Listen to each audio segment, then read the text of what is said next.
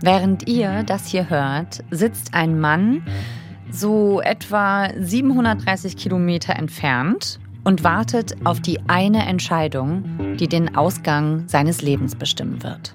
Wobei, das ist viel zu tief gestapelt. Es geht um viel, viel mehr. In London entscheidet jetzt ein Gericht, ob Wikileaks-Gründer Julian Assange in die USA ausgeliefert wird. Dabei geht es nicht nur um ihn, sondern um wichtige demokratische Prinzipien, Transparenz und Informationsfreiheit. In dieser FKM-Folge tauchen wir mit NDR-Journalistin Elena Kuch in die Tiefen von Assanges Leben. Sie erzählt uns, wie er in dieser Situation gelandet ist, was zwölf Jahre Isolation mit ihm gemacht haben und welche Konsequenzen diese eine Entscheidung haben kann für Demokratien weltweit.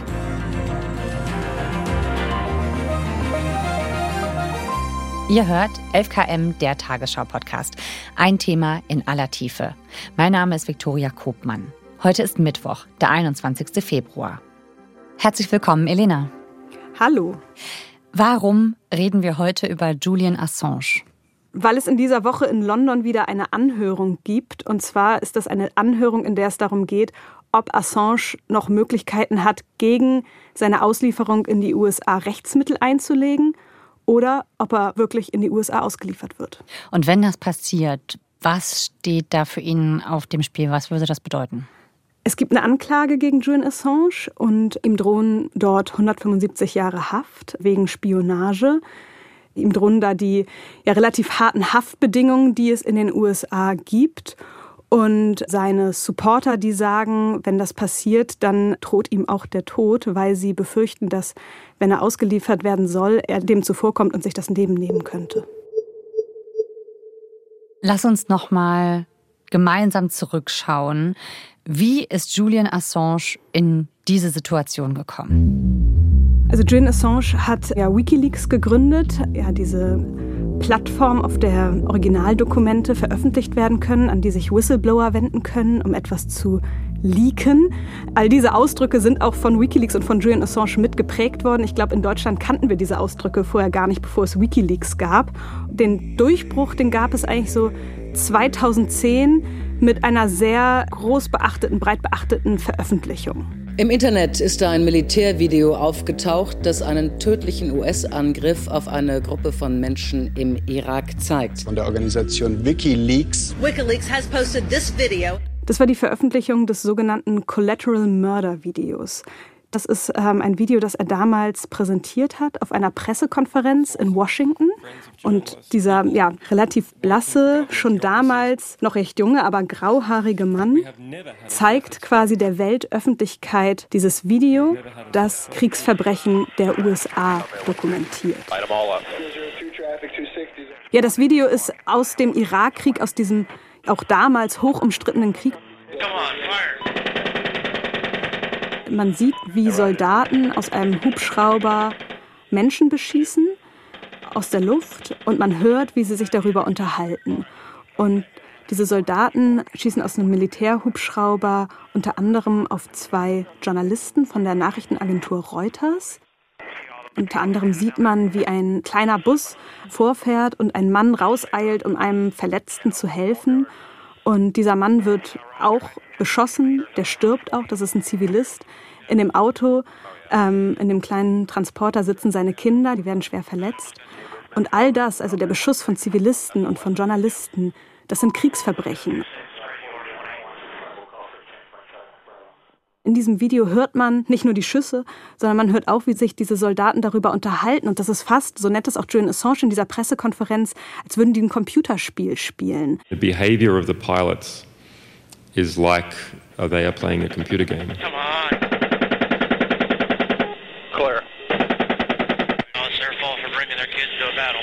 That's right. Something this video shows us is the reality of modern war from the air.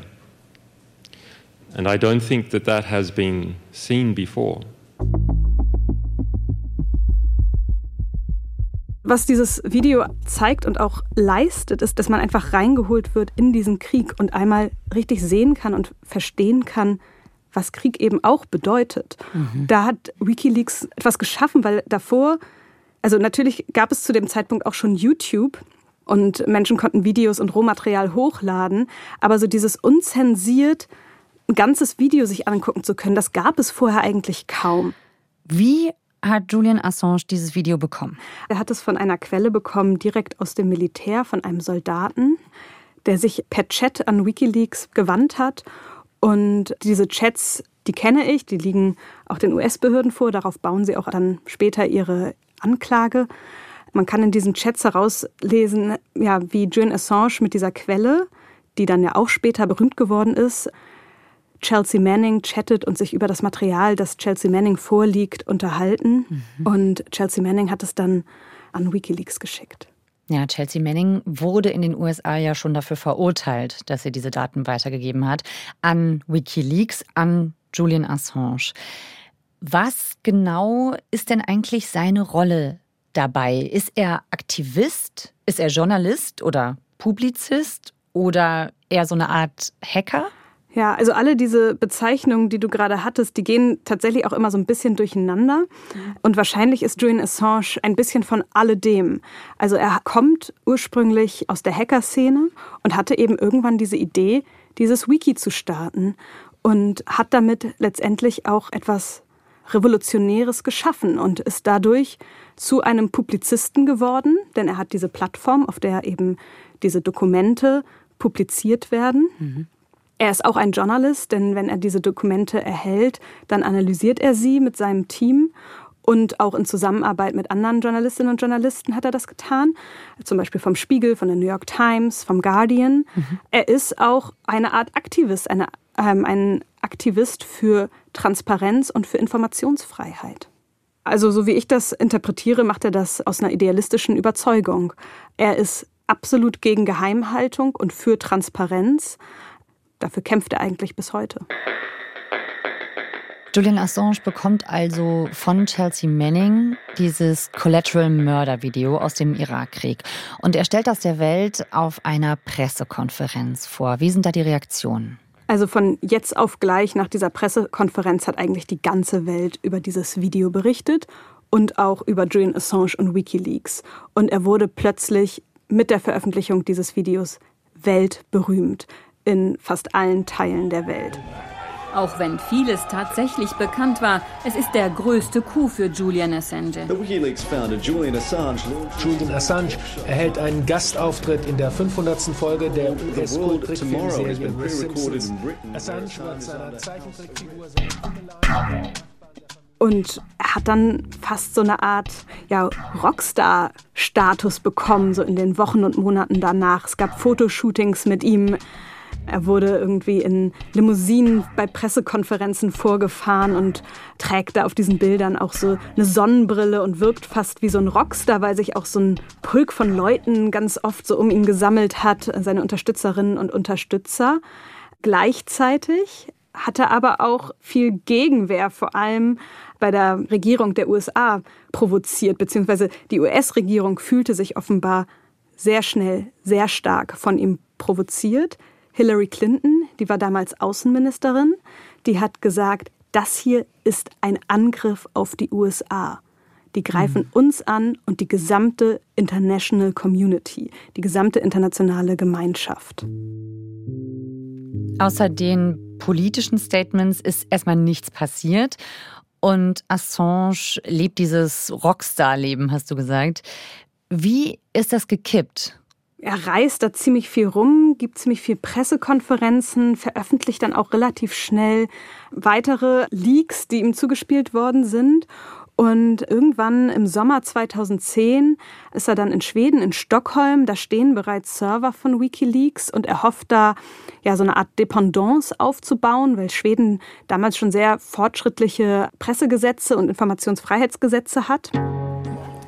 Seit vergangener Nacht steht Wikileaks Gründer Julian Assange auf der Fahndungsliste von Interpol, der internationalen Polizeibehörde. Es geht um Vergewaltigungsvorwürfe, die zwei schwedische Frauen gegen Assange erhoben hatten. Julian Assange hat mit zwei Frauen in Stockholm Sex gehabt, also unabhängig voneinander. Und beide haben sich danach darüber ausgetauscht. Und die eine hat erzählt, ja, er wollte kein Kondom benutzen und er hat dann halt auch einfach kein Kondom benutzt. Und die andere sagt dann, hm, ich habe auch mit ihm geschlafen und da ist ein Kondom geplatzt bei, hm, vielleicht hat er das mit Absicht gemacht. Mhm. Das wäre ehrlich gesagt ganz gut, wenn der Mann HIV-Test machen würde. Dann gehen die beiden Frauen zur Polizei und wollen sich eigentlich nur beraten lassen. Doch die Polizei wittert den Tatbestand des sexuellen Missbrauchs und gibt es weiter und es werden Ermittlungen eingeleitet. Und das geht dann ganz schnell an die Presse. Plötzlich gibt es Schlagzeilen von Julian Assange, dem Vergewaltiger. Also die Stimmung kippt, der Rockstar taumelt sozusagen. 2010 werden dann von der schwedischen Staatsanwaltschaft Ermittlungen gegen Assange eingeleitet, wegen sexuellen Missbrauchs. Julian Assange ist dann irgendwann von Schweden nach London gereist. Er hat da auch die Staatsanwaltschaft darüber informiert. Dann aber irgendwann wollte die Staatsanwaltschaft Julian Assange wieder vernehmen. Er hat gesagt, ich reise nicht wieder nach Schweden, denn ich habe Angst, dass mich die Schweden in die USA ausliefern. Dabei ist doch 2010 in den USA noch gar keine Anklage gegen Assange erhoben. Also die Angst ist damals eigentlich unbegründet. Schweden hat ein Auslieferungsgesuch an Großbritannien gestellt und er ist dem nicht nachgekommen. Und Julian Assange ist dann irgendwann in Großbritannien unter Hausarrest gestellt worden. Er hatte strenge Bewährungsauflagen und den hat er sich entzogen, indem er sich in die ecuadorianische Botschaft abgesetzt hat. Okay, also weil er nicht nach Schweden ausgeliefert werden wollte, aus Angst. Deshalb ist Assange in die ecuadorianische Botschaft in London sozusagen geflohen.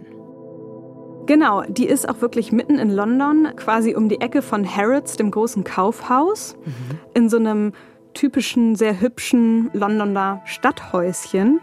Und da haben dann in den Büroräumen die Botschaftsmitarbeiterinnen und Mitarbeiter gearbeitet und er hatte da ein kleines Zimmer, er durfte einen Besprechungsraum benutzen und die Küche, so eine ganz kleine Küche, in der er sich was zu essen machen konnte und so ein Flur. Und das war dann fast sieben Jahre lang, ja, sein Lebensraum. Fast sieben Jahre lang, also bis 2019. Ja, also sein Vater hat gesagt, dass der irgendwann jeden noch so kleinen Kratzer in der Wand kannte. He knew every detail of every wall, every floor. That was his entire environment. Und er hat in der Botschaft auch Besucher empfangen dürfen. Mhm. Unterstützerinnen und Unterstützer sind ähm, regelmäßig gekommen. Und er hat sich auch in dieser Botschaft verliebt. In Stella Assange, mittlerweile haben sie also im Gefängnis geheiratet. Das ist eine Frau, die vorher schon in seinem juristischen Team war und die ihn da regelmäßig besucht hat. Die haben sich verliebt und haben dann auch zwei Kinder miteinander bekommen. Mhm. Sie haben das allerdings geheim gehalten vor der Öffentlichkeit und sie haben, so erzählt Stella Assange das, auch versucht, das geheim zu halten vor den Botschaftsmitarbeiterinnen und Mitarbeitern. Sie hm. haben dann diese Kinder bekommen, aber immer wenn Stella, Morris hieß sie damals noch, heute heißt sie auch Stella Assange, hm. Ihn besucht hat, hat jemand anderes das Kind mit reingetragen. Und sie haben dann so getan, als wäre das das Kind von jemand anderem, weil sie eben ja, diese Kinder nicht in Gefahr bringen wollten. Wir haben später dann auch herausgefunden, dass er da vermutlich permanent überwacht und bewacht worden ist.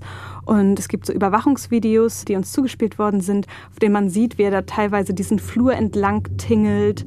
Ja, man beobachtet, wie er sich da was zu essen macht, wie er im Besprechungsraum seinen Arzt empfängt Gespräche mit seinem Psychologen führt. Mhm. Und ansonsten hat er wohl sehr, sehr viel Zeit auch am Computer verbracht und einfach weiter versucht, aus dieser Botschaft zu arbeiten, an Wikileaks zu arbeiten. Diese Recherche den Film, den haben wir ein halbes Jahr bevor die Corona-Pandemie anfing, veröffentlicht, mhm. während des ersten Lockdowns, ja.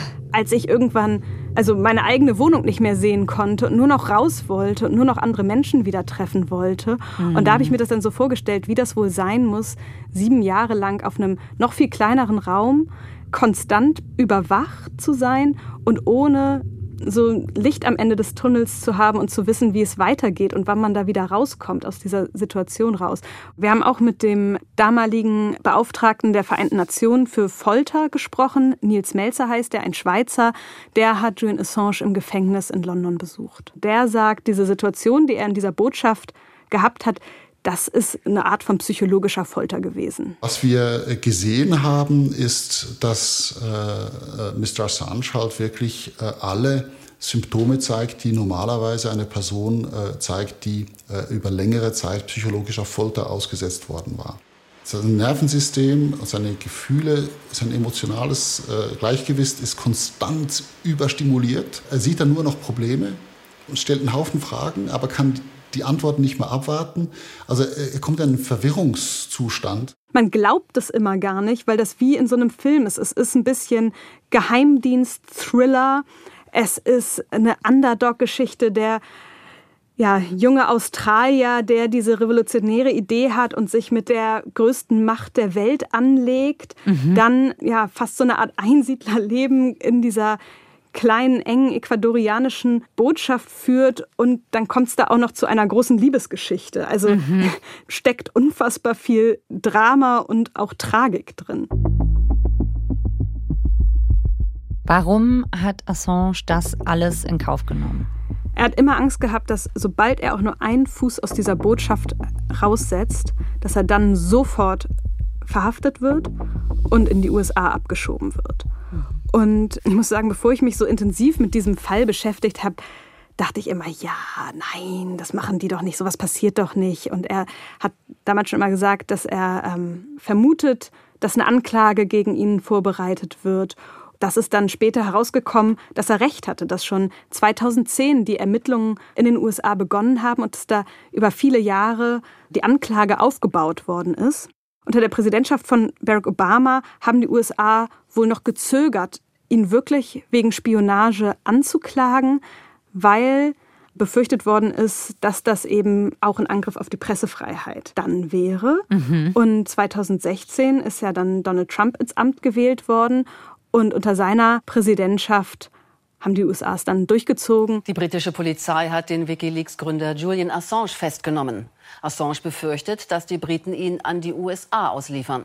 Dort wird gegen ihn ermittelt, weil die Enthüllungsplattform Wikileaks zahlreiche geheime US-Dokumente veröffentlicht hat. Julian Assange ist 2019 festgenommen worden in der Botschaft, herausgetragen worden, sofort ins Gefängnis gebracht worden, wo er bis heute sitzt.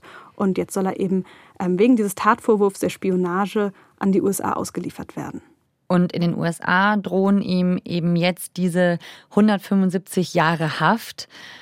Und in Schweden, was ist eigentlich aus den Ermittlungen geworden wegen sexuellen Missbrauchs dort? Die sind 2017 eingestellt worden. Die Staatsanwaltschaft hat dann, nachdem er aus der Botschaft raus war, sich den Fall nochmal angeguckt und hat entschieden, die ähm, Ermittlungen nicht wieder aufzunehmen.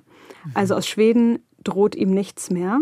Das ist aber interessant, denn wegen dieser Vorwürfe und wegen seiner Weigerung, nach Schweden zu fahren, um dort vernommen zu werden, und weil er eben damals diese Bewährungsauflagen nicht erfüllt hat und sich abgesetzt hat, deshalb ist er dann verurteilt worden in Großbritannien nach seiner Festnahme 2019 zu etwas weniger als einem Jahr und ist ins Gefängnis gebracht worden nach Belmarsh. Das ist ein Hochsicherheitsgefängnis in Großbritannien. Mhm. Da saßen in der Vergangenheit Terroristen, da sitzen Mörder, Vergewaltiger und eben Julian Assange. Und diese Strafe für den Bruch mit diesen Bewährungsauflagen, die hat er längst abgesessen. Er sitzt aber weiterhin in diesem Gefängnis und wird da festgehalten, weil Großbritannien sagt, es bestehe sonst Fluchtgefahr.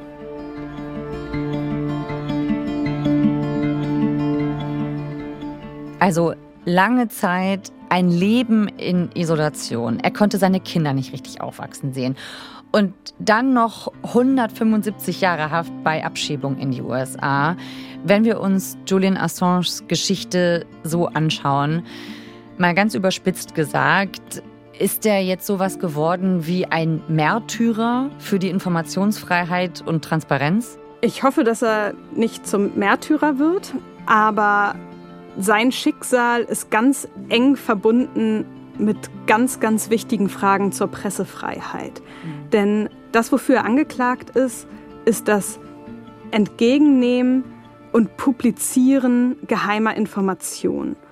Und das ist etwas, das machen Journalistinnen und Journalisten ganz, ganz regelmäßig. Mhm. Wenn wir in meiner Redaktion geheime Akten, Verschlusssachen zugespielt bekommen, dann analysieren wir die. Und wenn wir sehen, dass da drin etwas auf einen Missstand hindeutet oder es sogar Belege für einen Missstand gibt, der von öffentlichem Interesse ist, dann veröffentlichen wir das. Mhm. Dann machen wir genau das Gleiche, was Julian mhm. Assange mit diesem Collateral Murder Video gemacht hat. Mhm. Und dafür ist er angeklagt. Ich gucke auf diesen Fall immer so auch mit so zwei Blickwinkeln. Auf der einen Seite sehe ich da natürlich diesen Menschen, diese ja fast schon tragische Figur, die da fast hoffnungslos in diesem britischen Gefängnis sitzt und man fragt sich, wie soll der da aus dieser Situation jemals rauskommen? Weil dieser Prozess um die Auslieferung, das geht ja jetzt schon seit Jahren. Es gibt immer noch eine Schleife und noch eine Schleife und noch eine Schleife. Und auf der anderen Seite blicke ich auf diesen Fall Assange natürlich auch mit der Brille einer Journalistin und sehe, was da alles dranhängt und dass da die Gefahr besteht, dass hier ein Präzedenzfall geschaffen werden könnte, mhm. in dem ein Publizist, ein Journalist verfolgt wird für die Veröffentlichung von ja, unter anderem Kriegsverbrechen, mhm. weil eben diese Kriegsverbrechen geheim gehalten werden sollten. Mhm. Ich glaube, dass die USA, wenn sie das durchziehen, wenn sie ihn anklagen und für das, was sie ihm vorwerfen, auch verurteilen, hochgradig gefährlich handeln. Weil sie dafür auch eine Art Einfallstor schaffen. Mhm. Nicht ohne Grund blickt Russland mit einem riesengroßen Interesse auf diesen Fall Julian Assange. Mhm. Ruptly, Russia Today, die berichten immer sofort, wenn es irgendeine Drehung und Wendung gibt. Die waren auch die allerersten vor Ort an der ecuadorianischen Botschaft in London, als er da verhaftet wurde. Die haben diese Bilder gedreht, wie er da rausgetragen wird von Polizisten, weil die natürlich sagen können, guckt mal, wie ihr in der westlichen Welt, mhm. wie ihr mit solchen Menschen umgeht. Wir haben ja auch für diesen Film mit unter anderem Edward Snowden gesprochen. Mhm. Und der hat auch davor gewarnt, was das für ein Präzedenzfall werden könnte. Der hat gesagt, What's going to happen tomorrow when China demands the extradition of a Canadian journalist was passiert, wenn China zum Beispiel die Auslieferung eines kanadischen Journalisten fordern würde, weil der kanadische Journalist irgendwas zu China veröffentlicht hat? Mhm. Was, wenn Saudi-Arabien die Auslieferung eines argentinischen Journalisten fordern würde? Das kann ja auch eine abschreckende Wirkung haben. Ja, du hast gesagt, Julian Assange hat das gemacht aus Idealismus, aus Überzeugung. Aber nachdem wir jetzt wissen, wie sein Leben danach verlaufen ist und an welchem Punkt er jetzt steht, was meinst du, bereut Assange das, dass er das veröffentlicht hat? Das würde ich ihn gerne fragen, aber ähm, es werden kaum Journalistinnen und Journalisten in diesem Gefängnis überhaupt als Besucher zugelassen. Mein Eindruck ist, dass er da sehr standhaft ist und dass er das nicht bereut und sehr stark weiter hinter der Idee von Wikileaks und hinter der Arbeit von Wikileaks steht mhm. und ein Kämpfer für die Pressefreiheit und Informationsfreiheit ist. Was ist eigentlich aus diesem Video geworden, von dem wir gesprochen haben, dem, das diese Kriegsverbrechen dokumentiert? Welche Konsequenzen gab es da? Wenn man Collateral Murder bei YouTube eingibt, findet man das immer noch. Und was aus der Quelle geworden ist, die dieses Video damals geleakt hat, Chelsea Manning, das ist ja allgemein bekannt. Chelsea Manning ist verurteilt worden, saß jahrelang im Gefängnis und wurde dann irgendwann von Barack Obama begnadigt. Mhm.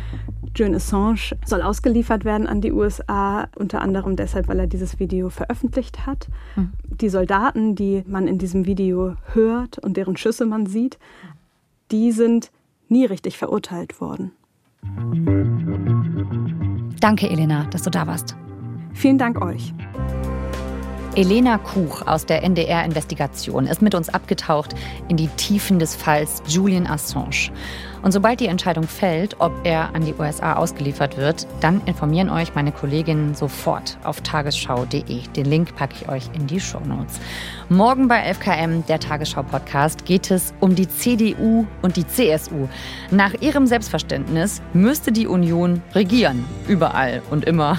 In der Opposition fremdelt die Partei.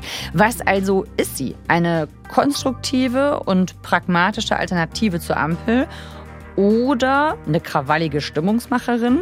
Wir lösen auf, morgen bei 11KM. Autorin dieser Folge ist Susanne Dietrich. Mitgearbeitet hat Sebastian Schwarzenböck. Produktion Viktor Weresch, Jürgen Kopp, Jonas Teichmann und Jacqueline Bretschek. Redaktionsleitung Lena Gürtler und Fumiko Lipp. 11KM ist eine Produktion von BR24 und NDR Info. Mein Name ist Viktoria Kobmann. Wir hören uns morgen wieder. Tschüss! Und hier noch ein 11KM Podcast-Tipp für euch: der KI-Podcast von BR24. Hi, ich bin Gregor Schmalzried. Ich bin Marie Kilk. Und ich bin Fritz Espenlaub. Ich bin Fritz Espenlaub. Sorry, das war gar nicht tatsächlich meine eigene Stimme, sondern eine künstliche Intelligenz, die meine Stimme kopiert hat. Aber den kompletten Podcast aufnehmen kann sie nicht. Zumindest noch nicht. Künstliche Intelligenz überschwemmt nämlich gerade die Welt, weil sie wird jeden Tag immer besser und dieses Thema beschäftigt auch nicht nur Fachleute, sondern uns alle. Deswegen stellen wir uns im Podcast die Fragen, die so viele Menschen gerade beschäftigen. Sind wir jetzt bald alle arbeitslos? Kann ich Bildern im Internet noch trauen? Und wie kann ich ChatGPT in meinem Alltag am besten einsetzen? Und vor allem, wann muss ich diesen Podcast nicht mehr selber aufnehmen, sondern kann einfach meinen KI-Klon hinschicken? Der KI-Podcast. Jede Woche in der ARD Audiothek und überall, wo es Podcasts gibt.